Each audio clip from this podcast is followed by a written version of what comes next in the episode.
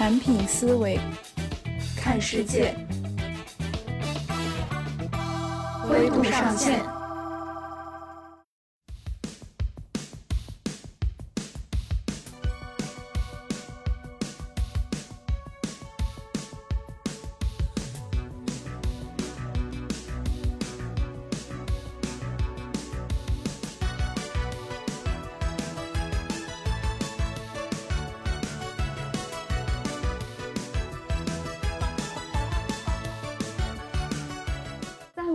解中呢，生产力它就是一定时间内创造的价值量。其实它的核心就是我们输入更少，但是产出更多。我觉得 VR 它最大的优势还是在于它给人的输出，它是一个三百六十度环绕的一个虚拟空间，而不仅仅是一块静止的屏幕。那么它就能够同时给人提供更高的沉浸感以及更高的视觉带宽。只有当 VR 里的这些工具有明显比互联网电脑更不可替代的价值的时候，才能通过使用的体验的加分，去抵消掉转移成本上的减分，才能够留住用户。VR 它是特别适合来做三维设计和三维建模这件事儿的，因为这个事儿特别直觉，就是你在一个三维空间当中操纵三维，你在三维当中思考三维。其实需要建立更广泛的用户认知，让大家知道，哎，我在 VR 里面还可以干这个，还可以干那个，还可以做一些生产力的东西，在里面建模其实也没有那么难。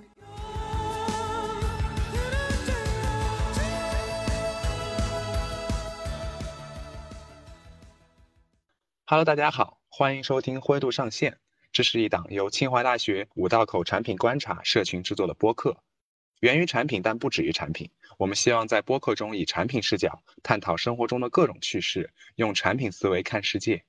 我是主持人雪阳，目前是清华大学的在读博士生。我的研究方向是与虚拟现实相关的人机交互技术。本期我会和节目的老朋友王可一起聊聊虚拟现实头显，也就是 VR 头显，能否作为生产力工具，以及能否作为一个好的生产力工具。请可可给大家打个招呼吧。好呀。大家好，我是王可，目前在读清华大学和华盛顿大学的双学位硕士。和雪阳一样，我的方向也是人机交互，只是雪阳呢更多会从计算机的角度出发，而我呢更多会从人因工程和设计的角度出发来做研究。我一直都非常喜欢 VR，从本科到现在硕士呢也一直都在做这方面的研究。最近对 VR 生产力这个话题还蛮感兴趣的。很高兴呢，能和雪阳一起来聊一聊。嗯，欢迎可可。我们想到这个话题的原因呢，是因为在二零一五年左右的一波热潮之后啊，嗯，VR 沉寂了一段时间，但在去年又随着元宇宙的概念的提出，再次变得火热。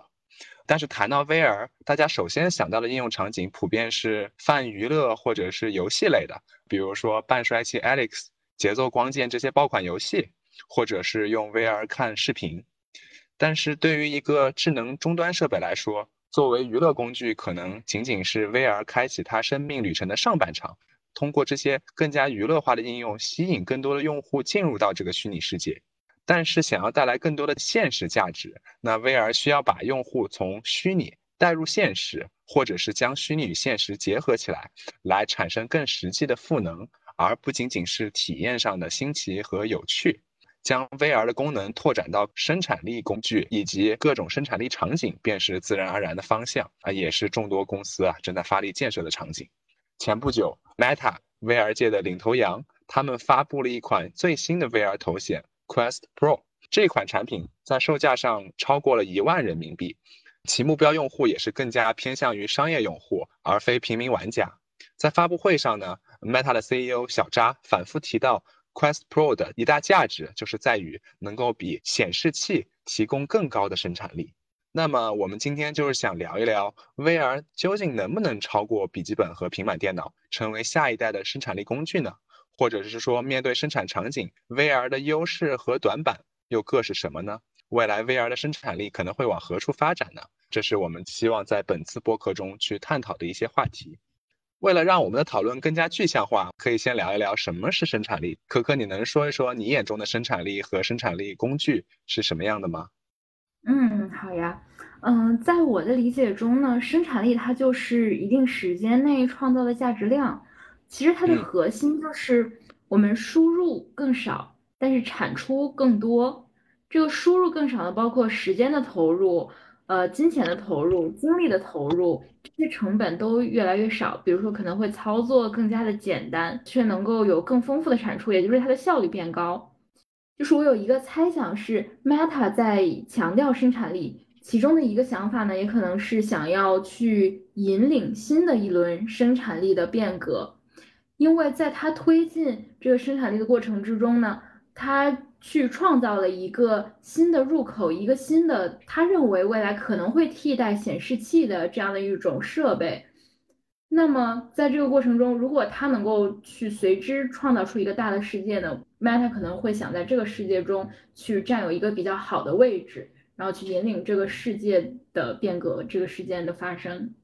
然后对于生产力工具呢，呃，我认为它就是在高效率、低成本的创造价值。然后同时呢，可能会兼顾一些美学和情感等更多的其他的价值。嗯，对，呃，哥哥，我觉得你说的那个去引领生产力的变革这一点特别有意思，因为就比如说在第三次科技革命里面啊，用互联网来引领这种生产关系和生产力的变革，让比如说美国成为了在信息领域最领先的国家。当然，微软和一些其他的公司也变成了世界上最有钱的公司。所以，我觉得 Meta 如果它是一个以特别前瞻的视角去做这件事儿的话，它可能确实是有一个很大的野心的。那平常生活当中，可可你会用到哪些具体的生产力工具和应用呢？之前的话写文字比较多，然后主要用呃 Windows 系列呀，然后包括一些在线编辑工具啊，像 Xmind、Google Doc、石墨文档、飞书、Notion 这一类的。也会有一些设计类的本地应用，比如说像 Photoshop、呃 Procreate、Figma、Unity。来了美国之后呢，就做作业的时候，几乎每一两周可能要入门一个新的软件，比如说像 Illustration、Fusion 三六零、Blender、Final Cut、VS Code 这些。就一开始呢，可能用纯本地的或者文字类的软件比较多，然后后来呢，团队协作的需求越来越高了。那么大部分时候呢，可能会使用在线写作的工具来记录，比如说现在写文档基本都会用 Google Doc，不会用本地的呃 Word 了。可可，你说的这些感觉还是有一个发展上的脉络哈。近几年生产力工具是怎么样发展的？啊，这里我可以做一个简单的总结吧，就是我的观察是这样，在硬件上，啊，生产力工具变得更加轻便化了。比如说，我们能够明显的观察到一个从台式电脑。到笔记本电脑，到平板电脑这样的一个发展的过程，呃，厂商们越来越强调便携、全场景。因为最近几年有一个词也比较火嘛，叫做轻办公，大家似乎什么事情都想要变得更轻便、更加省力就能够完成。那另外一点很重要的是。它的操作也会更加便捷，比如说苹果电脑，它的一个很大的卖点就是它系统非常的流畅，在多任务管理啊、切屏啊，包括一些快捷键、快捷指令上的这些交互做得特别好，然后让大家用起来觉得不仅舒适，而且非常高效。比如说举一个例子，就是 iPad，它一开始大家都只觉得它是可能用来看爱奇艺啊，或者是它只是一个玩游戏的工具，但是当 Apple Pencil 推出之后，特别是一些设计师吧，或者是一些学生，他们会发现，在这个平板上用笔来直接进行绘画，或者是一些笔记，这些变得非常的好用。然后 Apple 也在逐代的打磨它这个 iPad 和 Pencil 的过程当中，把这方面的人机交互做到了极致。对，这是我从硬件上的一些观察。那么从软件上看，我觉得一个整体的趋势是软件变得更加丰富了，但是它也更加的专门化了。就比如说最开始的时候，可能电脑上大家能想到的一个主流软件就是 Office 套件，但是大家现在慢慢不满足于 Office 的一些功能，比如说写代码用 VS Code，然后剪辑视频、3D 建模、项目流程管理，又有分别的一些应用去做，他们的学习成本可能也会变得更高。然后另外一点就是你提到的一个很重要的点，流程一定要是协同化的。我要能够在跨设备、随时随地都能用的同时，也能够多人一起使用。我觉得总体趋势其实就是一方面是降低用户的负荷，另外一方面就是要提高生产效率，能够让人在更短的时间内创造出更多的价值。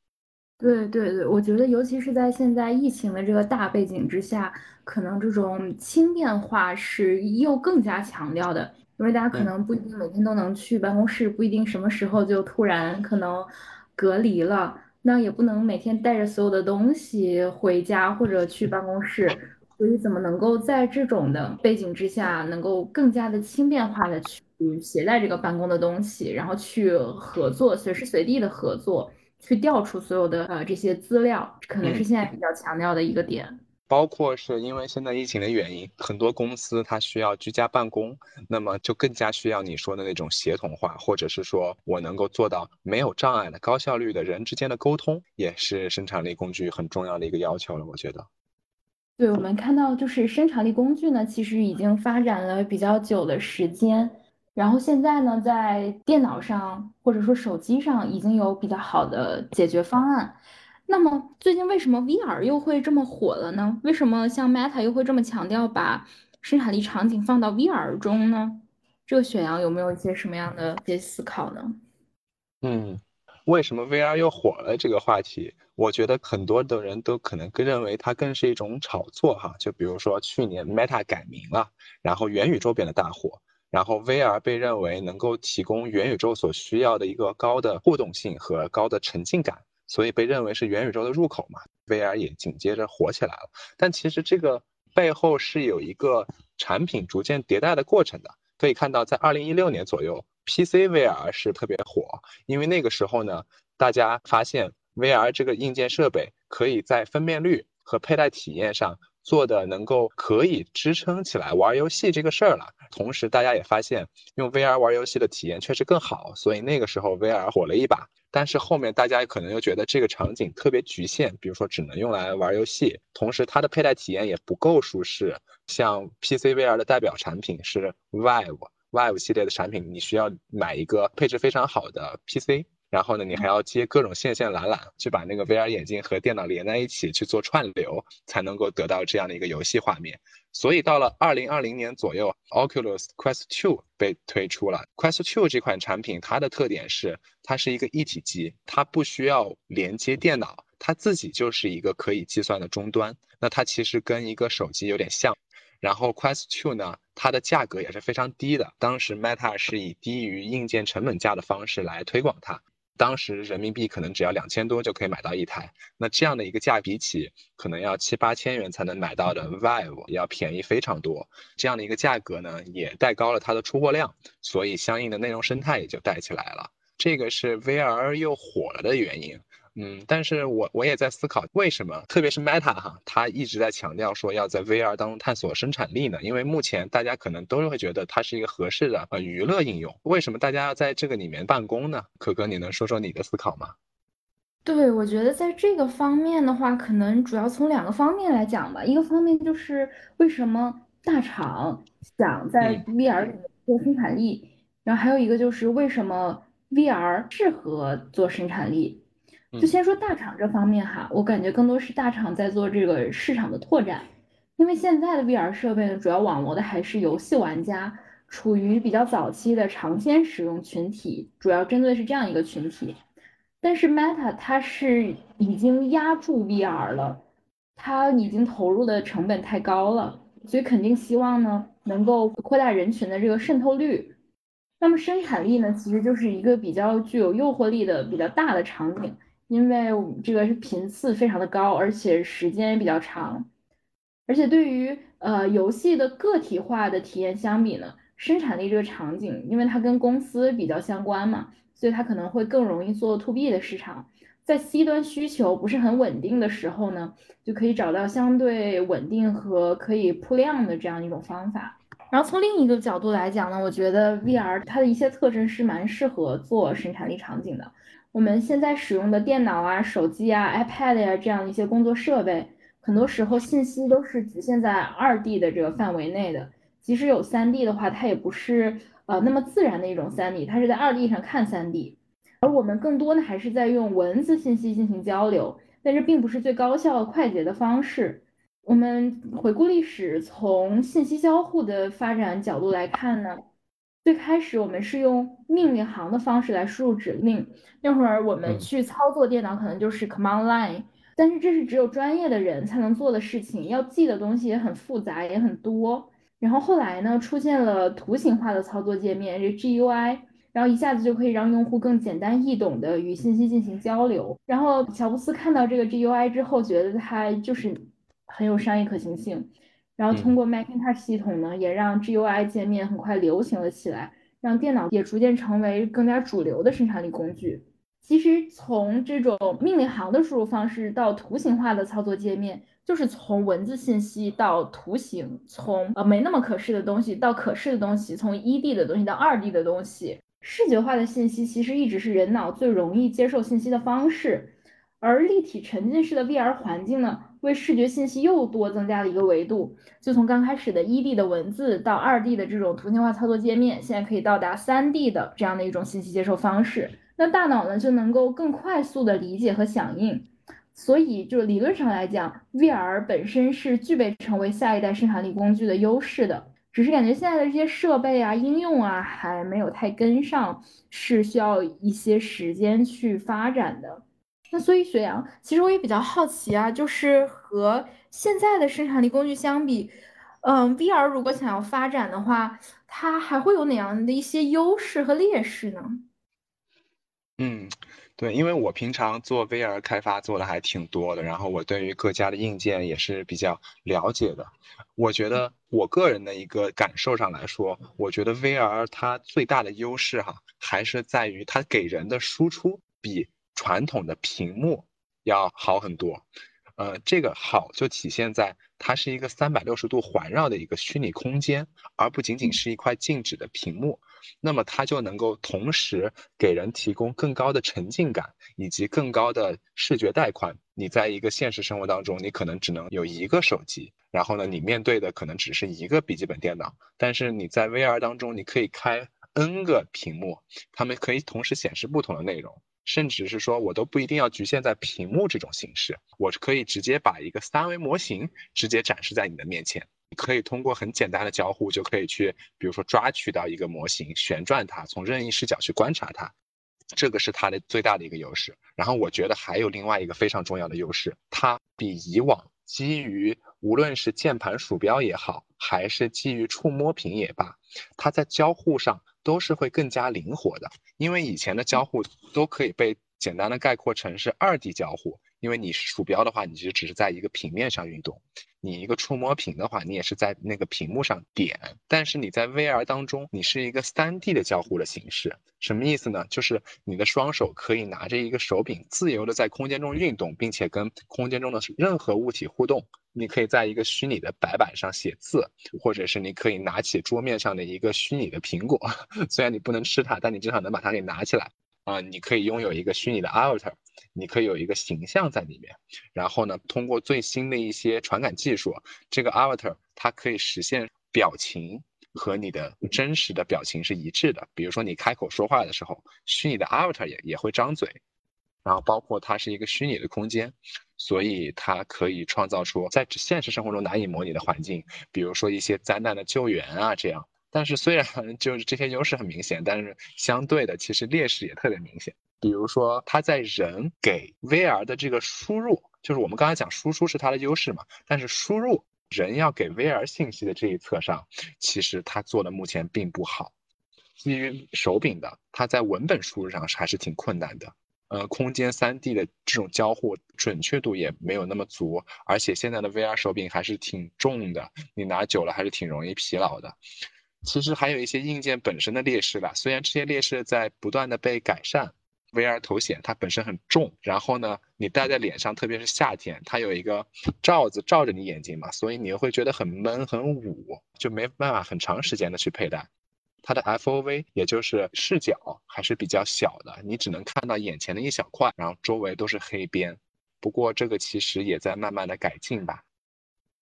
就是我想补充一点，刚刚雪阳有讲到，就是在输入的这一端，其实还有比较多的不足。然后这个我正好今天看到新闻说，Quest 它又推出了一个新的手势追踪的 SDK，它能够去提供更多的这种手势的呈现。就可能在以往呢 Quest 的手势追踪主要还是用来做点击点选，但是现在可能会有更丰富的手势，都是可以用来做命令的了。包括它可以拿一个东西，两个手怎么样的，可能产生一定距离的时候，然后那个物体就会产生一定的效果。所以我觉得还是说，对于每一个智能设备而言，它可能都有它的特点，应对它的特点。有更适合的那个输入方式，所以我觉得在未来 VR 在发展的过程之中，可能鼠标和键盘也会慢慢被新的一种交互方式代替。比如说现在可能大家认为比较友好的一种输入方式就是语音输入，是比较自然的。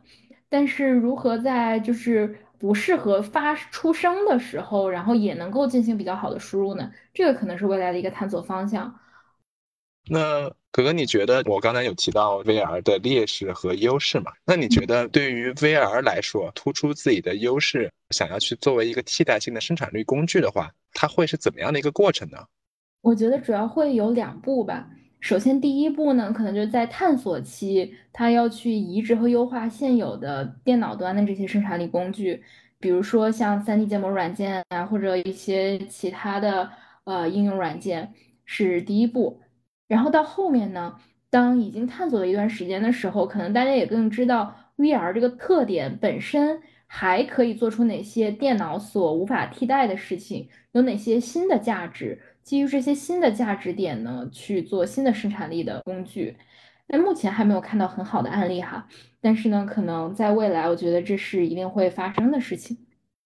对，这个是一个 VR 能够去成为一个替代性的生产力的一个路径嘛。我们接下来聊一聊到目前为止 VR 作为生产力工具的一个发展情况吧。其实呢，这里不得不提的就是 VR 行业的领头羊 Meta 了。他们在上个月去发布的一款 Quest Pro 的头显，可以说是第一款主打生产力场景的一个产品。小扎也提到说，这款产品的目标是最终能够取代笔记本电脑。呃，这里我想讲一下，就是相比于上一代爆款产品，也就是他们的 Quest Two，他们主打的一个升级点吧。它采用了一个最新的一个叫做 Pancake 镜片的一个架构，能够使它的 VR 镜片变得更加轻薄。官方宣称是比 Quest 2要薄百分之四十的，同时它也宣称说，就是视野中心的分辨率可以做的比之前更高。就虽然它的总体分辨率并没有一个质的飞跃，但是它号称是说这样的解决方案能够解决去清晰阅读 VR 当中一些文字的一个痛点。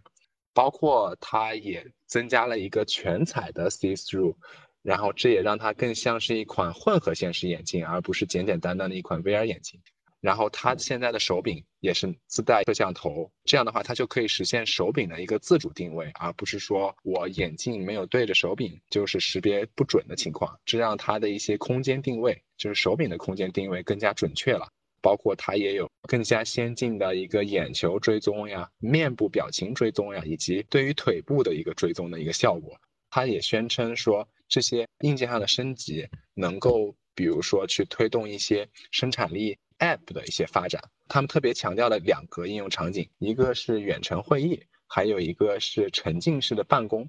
嗯，这块可可你能给大家介绍一下吗？嗯，好呀。这两块呢，我有去体验一些 Quest 里面的应用，比如说第一块远程会议，最主要的一款应用是呃 Meta 主推的 Horizon Workrooms。这个应用呢，其实据说 Meta 他们内部员工开会也会经常使用，虽然大家的反馈并不是那么好。它比较不错的地方呢，是对人的表情、动作追踪都蛮好的。如果要是，比如说我们在两里面说话，你是能够看到我说的比较细节的，就是这个口型，然后面部的表情都有一个比较好的还原。然后比如说我们两个可以互相击掌啊什么的，对，嗯。然后它记笔记也是一个呃挺有意思的点，就是它可以用那个手柄的。底，然后去当那个笔的尖，然后在呃前面的面板上面去写字啊，或者画画呀。然后也可以，大家可以换座位，然后可以有人到前面的白板上，然后去在黑板上写东西。然后前面的黑板可能和下面的人去开会的那个小的板是同时去写新的东西或者去做删除的。然后同时呢，大家可以从 VR 端去进入这样一个 Workrooms。也可以从电脑端去进入，就像是在开远程会议一样。但是也会有一些问题，就比如说，如果想要建一个 workroom，想要去邀请人的话，其实都是要通过电脑来进行的，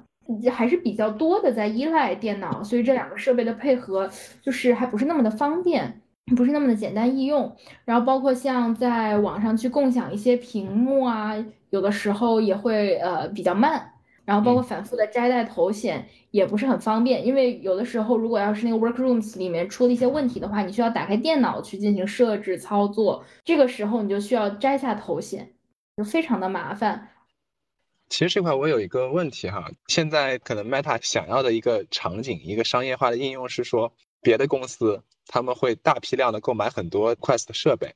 然后呢，可能需要线上开会的时候，所有人就是都是统一的戴上一个 VR 眼镜，然后进入到一个虚拟的空间，在一个虚拟的会议室里面开会。但是这个相比于视频会议哈，它可能在沉浸感上，或者是它确实是在某些呃感受上，比如说你可以看到别人的表情啊，呃，或者是你可以直接跟别人做手势的互动呀，这些方面有优势。但是它真的会在开会本身这件事上产生优势吗？就比如说是大家其实开会是为了讨论一个具体的问题，解决一个具体的一个议题嘛？那为什么是说增加这些沉浸感反而是变得更加重要的事儿呢？或者是它是具有一个替代性的事儿呢？我是在这一点上有怀疑的，就是说那些公司会愿意去为了这些体验上的一些改进而去花大代价去买进大批这样的一个头显设备吗？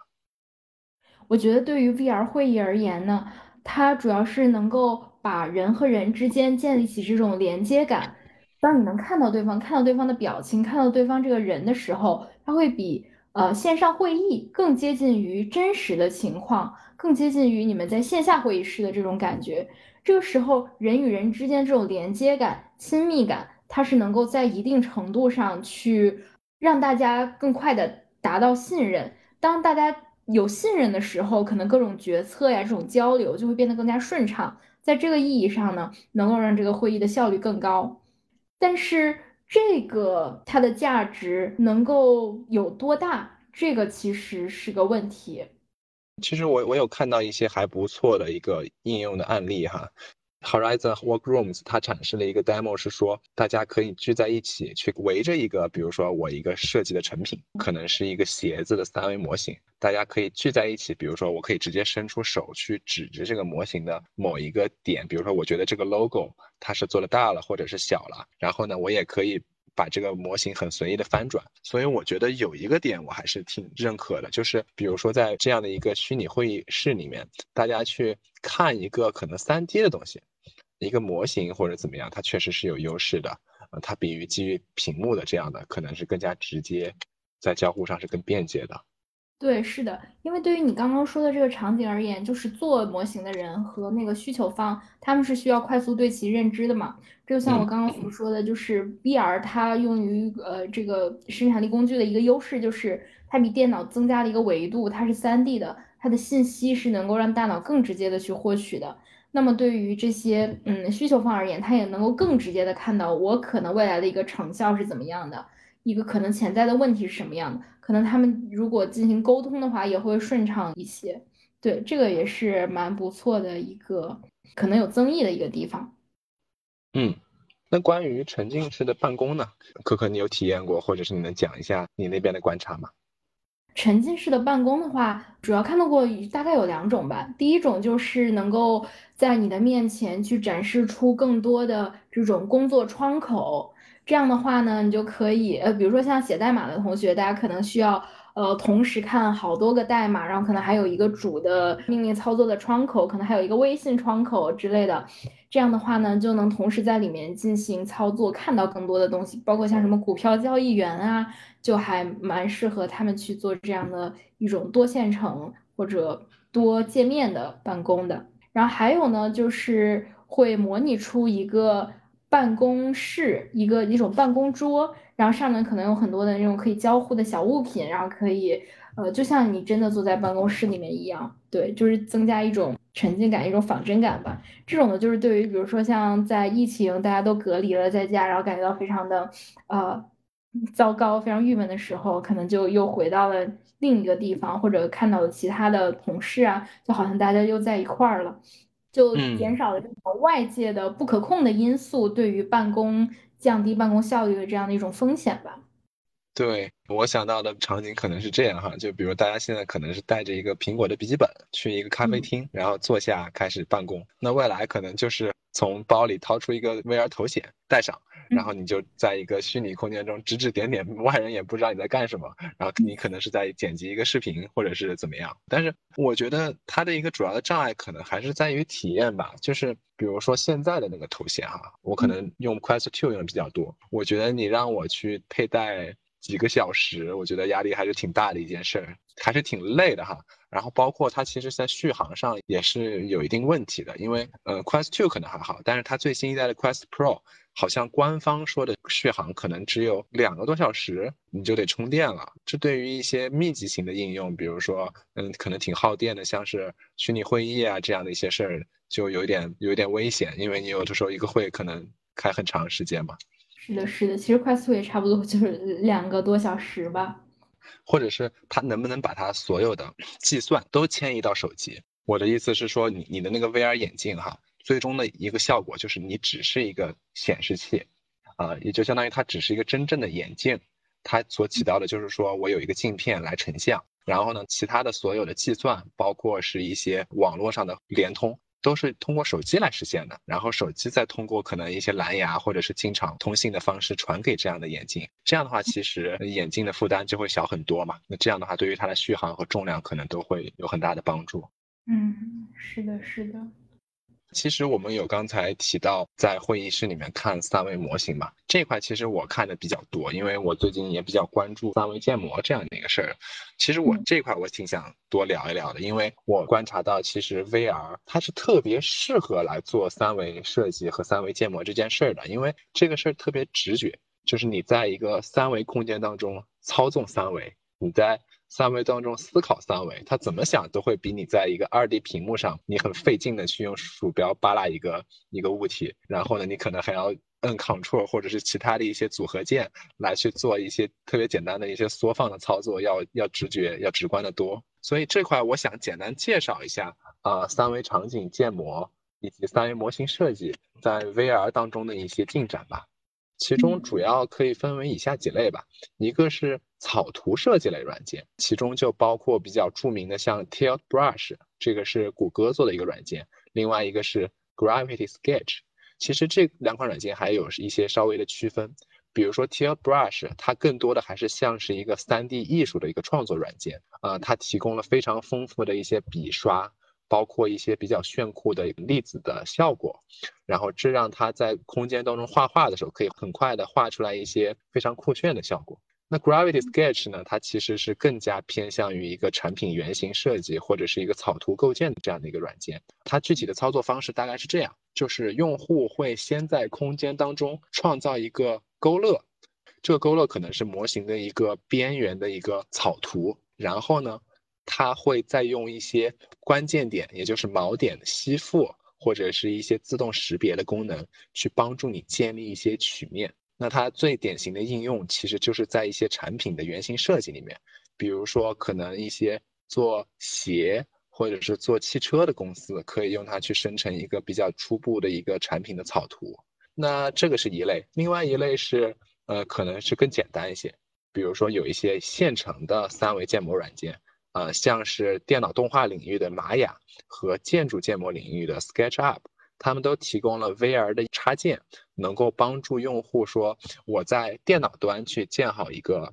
模型，然后我戴上 VR 眼镜，我就可以直接看到我建的模型，这个大小可以是等比例的。就比如说我我在 SketchUp 里面盖起了一个楼。或者是我我做了一个房间，然后我就可以真正的戴上 VR 眼镜，我就站在了我建的那个房间里，去通过这样的一个内部的视角，直接去审视你的一个产品，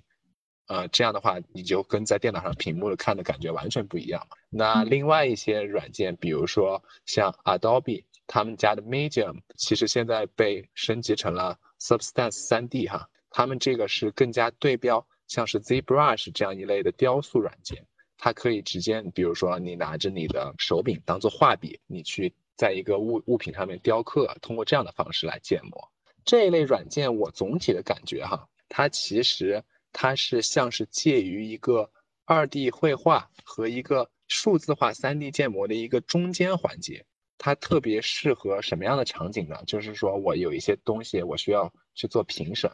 那我可以把它放到 VR 里面直接去看，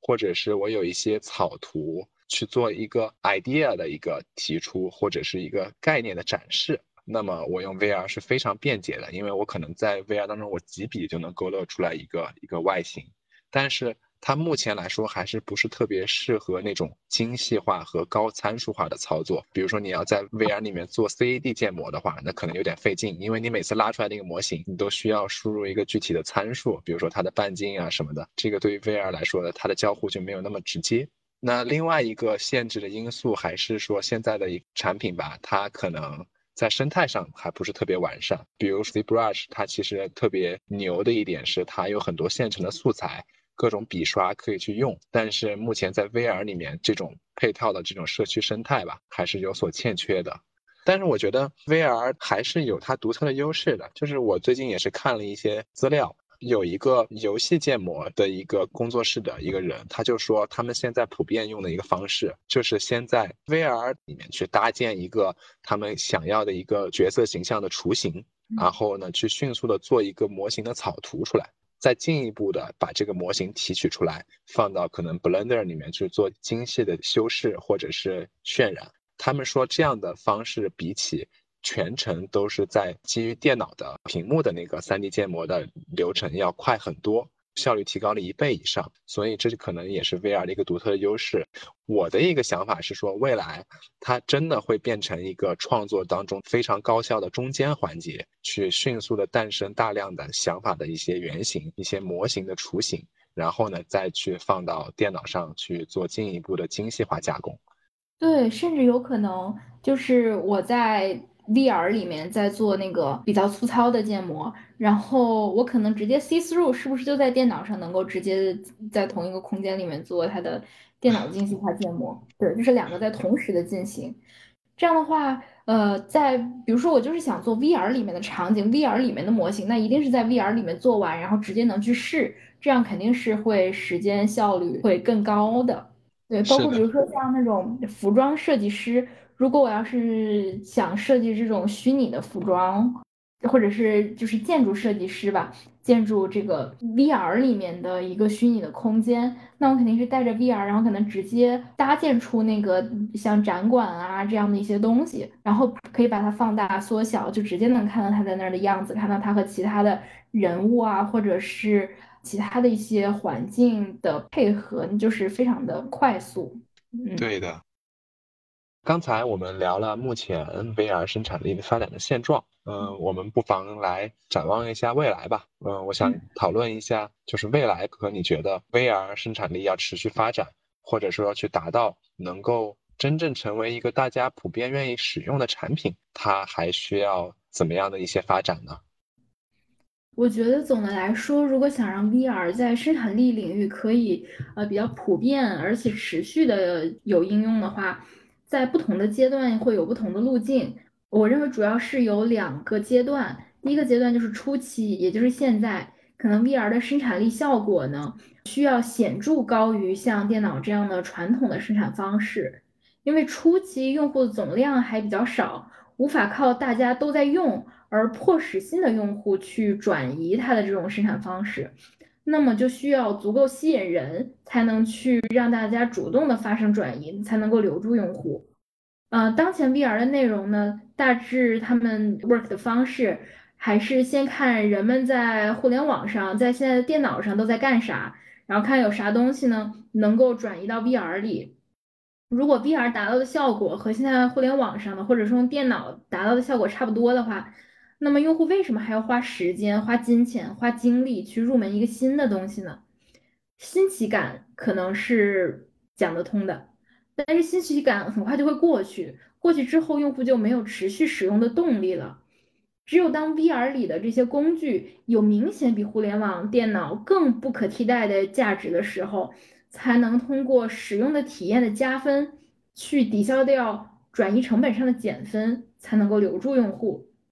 就这个逻辑有点像于军提出的那个产品价值公式，就是产品价值等于新体验减旧体验减迁移成本。我觉得这个公式在目前 VR 生产力的语境下还蛮适用的。而新体验能远高于旧体验的唯一方法，就是把 VR 本身的特点优势要发挥到极致。产品的性能，像清晰度啊、重量啊、处理速度啊这些。可能还需要去等待技术慢慢的发展成熟，但是在现有的这样的技术条件下呢，如何能够让 VR 更好用，也就是在人机交互这方面，还是有挺多设计空间的。就像当年苹果火爆呢，把 PC 啊、随身听啊，然后包括智能手机啊，从早期的小部分的受众推广到更普遍的受众，也是在很大程度上靠了极致的交互。我认为当前的厂商其实可以在这方面多做一些文章，尤其是对于像生产力这样的使用频次非常高，而且使用时间非常长的场景，如果它的交互能够非常的好，它的比电脑还要舒服，它是能够留住一些用户的。现在的 VR 生产力呢，我也体验了一些，感觉很多呢都还是在复制电脑的功能，就是我把电脑里的东西复制过来试一试，看看会怎样。很难见到就是极致的这种产品力，那产品价值就不太大，那用户肯定就不愿意转移。还有就是对于新的场景呢，我们整体还比较缺乏想象力，一直有一种感觉就是对于 VR，对于 VR 的生产力，我们还在 think in the box，还没有 out of the box，就是说还需要做很多新的探索，去看怎么能够把 VR 的这种特点在交互上做到极致。当然，这还需要持续探索。但是我相信未来 VR 呢，一定能够以某种形式颠覆现在的这种生产力的 work 的方式的。我觉得到后期呢，当 VR 整体的技术成熟度比较高的时候呢，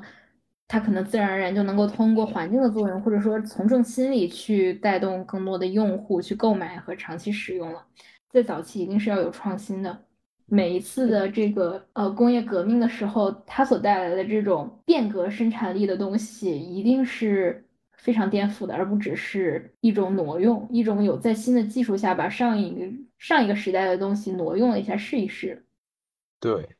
那其实我总体的感觉还是说，最核心的那个点就是你刚才说的交互，目前做的不行，不行的原因。还是很多的，比如说从硬件上来看，它的佩戴体验不佳，和它的一些硬件指标上还没做上去，像是单眼的分辨率呀，这些可能还是一个限制。但是我相信未来，现在各大厂商都有很大的投入嘛，未来还是可期的。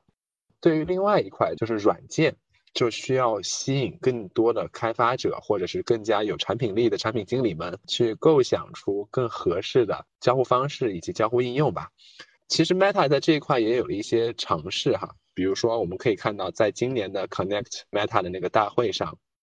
它发布了一些很前沿的技术，比如说它现在秀出来，它可以通过手腕的肌电信号来做一个简单的输入，比如说我选择我想要交互的目标，回复一个消息这样子，然后像也像你刚才说的，它刚刚发布了一个裸手交互的 SDK。能够更加丰富的去用手指来进行各种各样的操作，包括它现在也可以做到全身的这种肢体追踪。那么我觉得这些都是相当于说是赋能 VR 系统更加准确的捕捉用户的意图。至于后面的事儿，那就是得交给产品经理们了。那另外一点呢，我觉得还是一个内容生态的问题吧。VR 里面的东西相比于电脑端或者是手机端。它在媒体的数量以及素材的数量上都是比较少的，对于一些创作者来说，他们就面临着一个没有米下锅的一个问题。这可能需要一个更加丰富的内容生态去做支撑，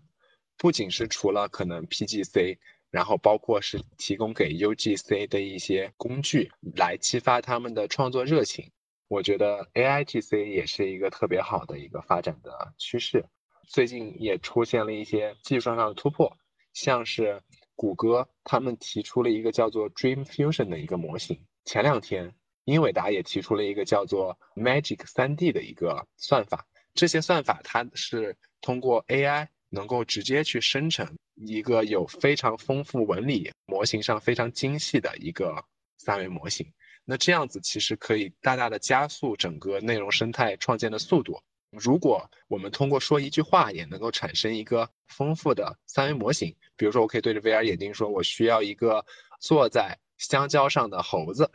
这样一个雕塑，那么如果可以迅速的创建出来的话，实际上对于整个 VR 它所需要的巨量的一个三维模型都会有一个很大的一个加速。这个是我对于技术上的一些预期吧，我还是挺乐观的，就是我觉得这一块确实有很多。资源在被投入，并且也做得越来越好。对，其实我之前一直在用 AIGC 的那个二 D 的内容，然后可能就是从去年的时候，感觉它生成的内容还没有呃很清楚，没有很好。但是今年看就已经能够生成非常真实、非常逼真人类去精细作画的这样的内容了。尤其是像呃一些。嗯，有点日漫那样风格的东西，感觉他做的真的是看不出来是纯 AI 作画了，还蛮好的。所以可能三 D 内容也还是比较可以期待的。如果有了三 D 内容的话，大家这种创作的门槛可能一下就会降低一些，还是一个比较不错的这种支撑的。对，然后包括这次其实 Connect 大会上面，Meta 还发布了一个挺黑科技的一个技术嘛，就是它的那个 Avatar。可以做到基本上和照片没有什么区别。比如说小扎，他通过一个相机去环扫自己的面部之后，那他就相当于把这个模型存储下来了。之后他可能就不需要说是我一直用一个相机对着我的脸，我才能够获得一个准确的运动中的面部模型。而是说，我有了存储的模型之后，我可能只需要一些面部的关键节点的捕捉，就比如说我的嘴是怎么运动的，我就能够渲染出来非常真实的有面部细节的一个 avatar。这个对于沉浸感可能还是一个很大的一个帮助。嗯，还挺可期的。而且我觉得还有一点就是，其实需要建立更广泛的用户认知，让大家知道，哎，我在 VR 里面还可以干这个，还可以干那个，还可以做一些生产力的东西，在里面建模其实也没有那么难。我觉得这个就最近看到 Pico 推出的那个轻世界，它的这个探索还是有一定帮助的。还有用户在轻世界里面已经可以去建立一些基本的模型，看到。这个 influencer 去创建什么猫和老鼠的一些模型啊，然后啊还蛮有意思的，这可能就会让更多的用户愿意去用它来去做建模，然后也让可能会让一些人去尝试去成为更专业的建模者。对，这个逻辑有点像火了已经十年的 Minecraft，虽然它是一个特别简单的一个像素风格的游戏。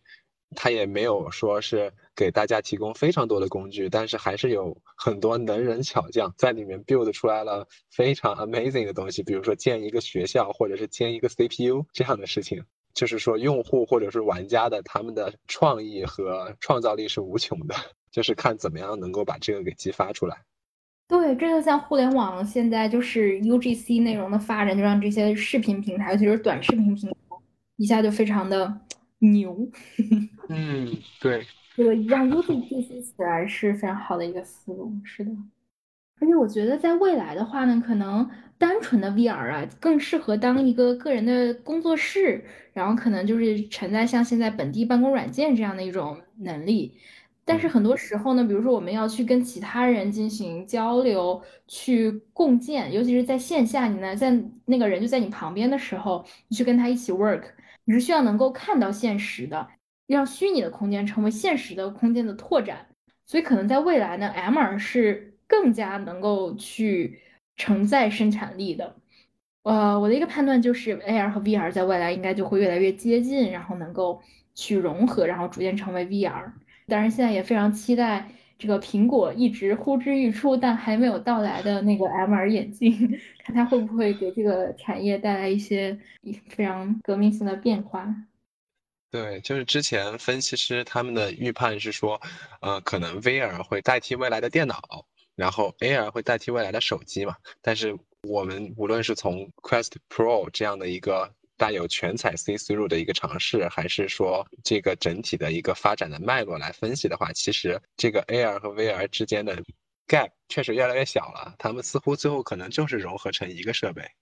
或者是说，呃，我对于不同的场景，我可以去切换我设备的一个模式，去让它更加适合于某一种应用。就比如说以 Quest Pro 来说吧，它其实它是提供了一个什么呢？叫它叫做面部遮罩，就是说它有点像那个 Hololens 的设计，它的镜片下面直接就是空气。那这造成了一个什么问题呢？就是它可能。你在玩游戏的时候沉浸感不够，因为你在玩游戏的时候，你可能还是希望说我我我是在一个完全虚拟的空间当中的。但是你可能在做一些生产力应用，比如说你在开会或者是你在打字的时候呢，你又会希望说面部的它的透气性是更好的。那么 Quest Pro 它提供了一个可拆卸的一个遮罩，能够帮助你切换这两种场景。嗯，还蛮有意思的。嗯，今天和可可聊得非常开心哈，我们聊了挺多关于 VR 生产力的各个方面的。包括是为什么 VR 又变火了，VR 能不能作为生产力，以及目前 VR 生产力工具的现状，还有我们对于未来的一些预期。我们希望这期节目能拓宽大家对于 VR 作为生产力工具，而不仅仅是一个娱乐工具的一个认识。呃，我们也希望能够启发大家从产品的角度去构思更加突破想象力的生产力应用。OK，那本期节目就到这里。感谢大家的收听，再见，拜拜。非常感谢你的收听，如果有任何想法或建议，请一定要告诉我们。如果你喜欢我们的节目，欢迎在小宇宙、喜马拉雅、QQ 音乐和网易云音乐上搜索“灰度上线”进行订阅。你也可以在微信搜索公众号“五道口产品观察”找到我们。我们下期再见，拜拜。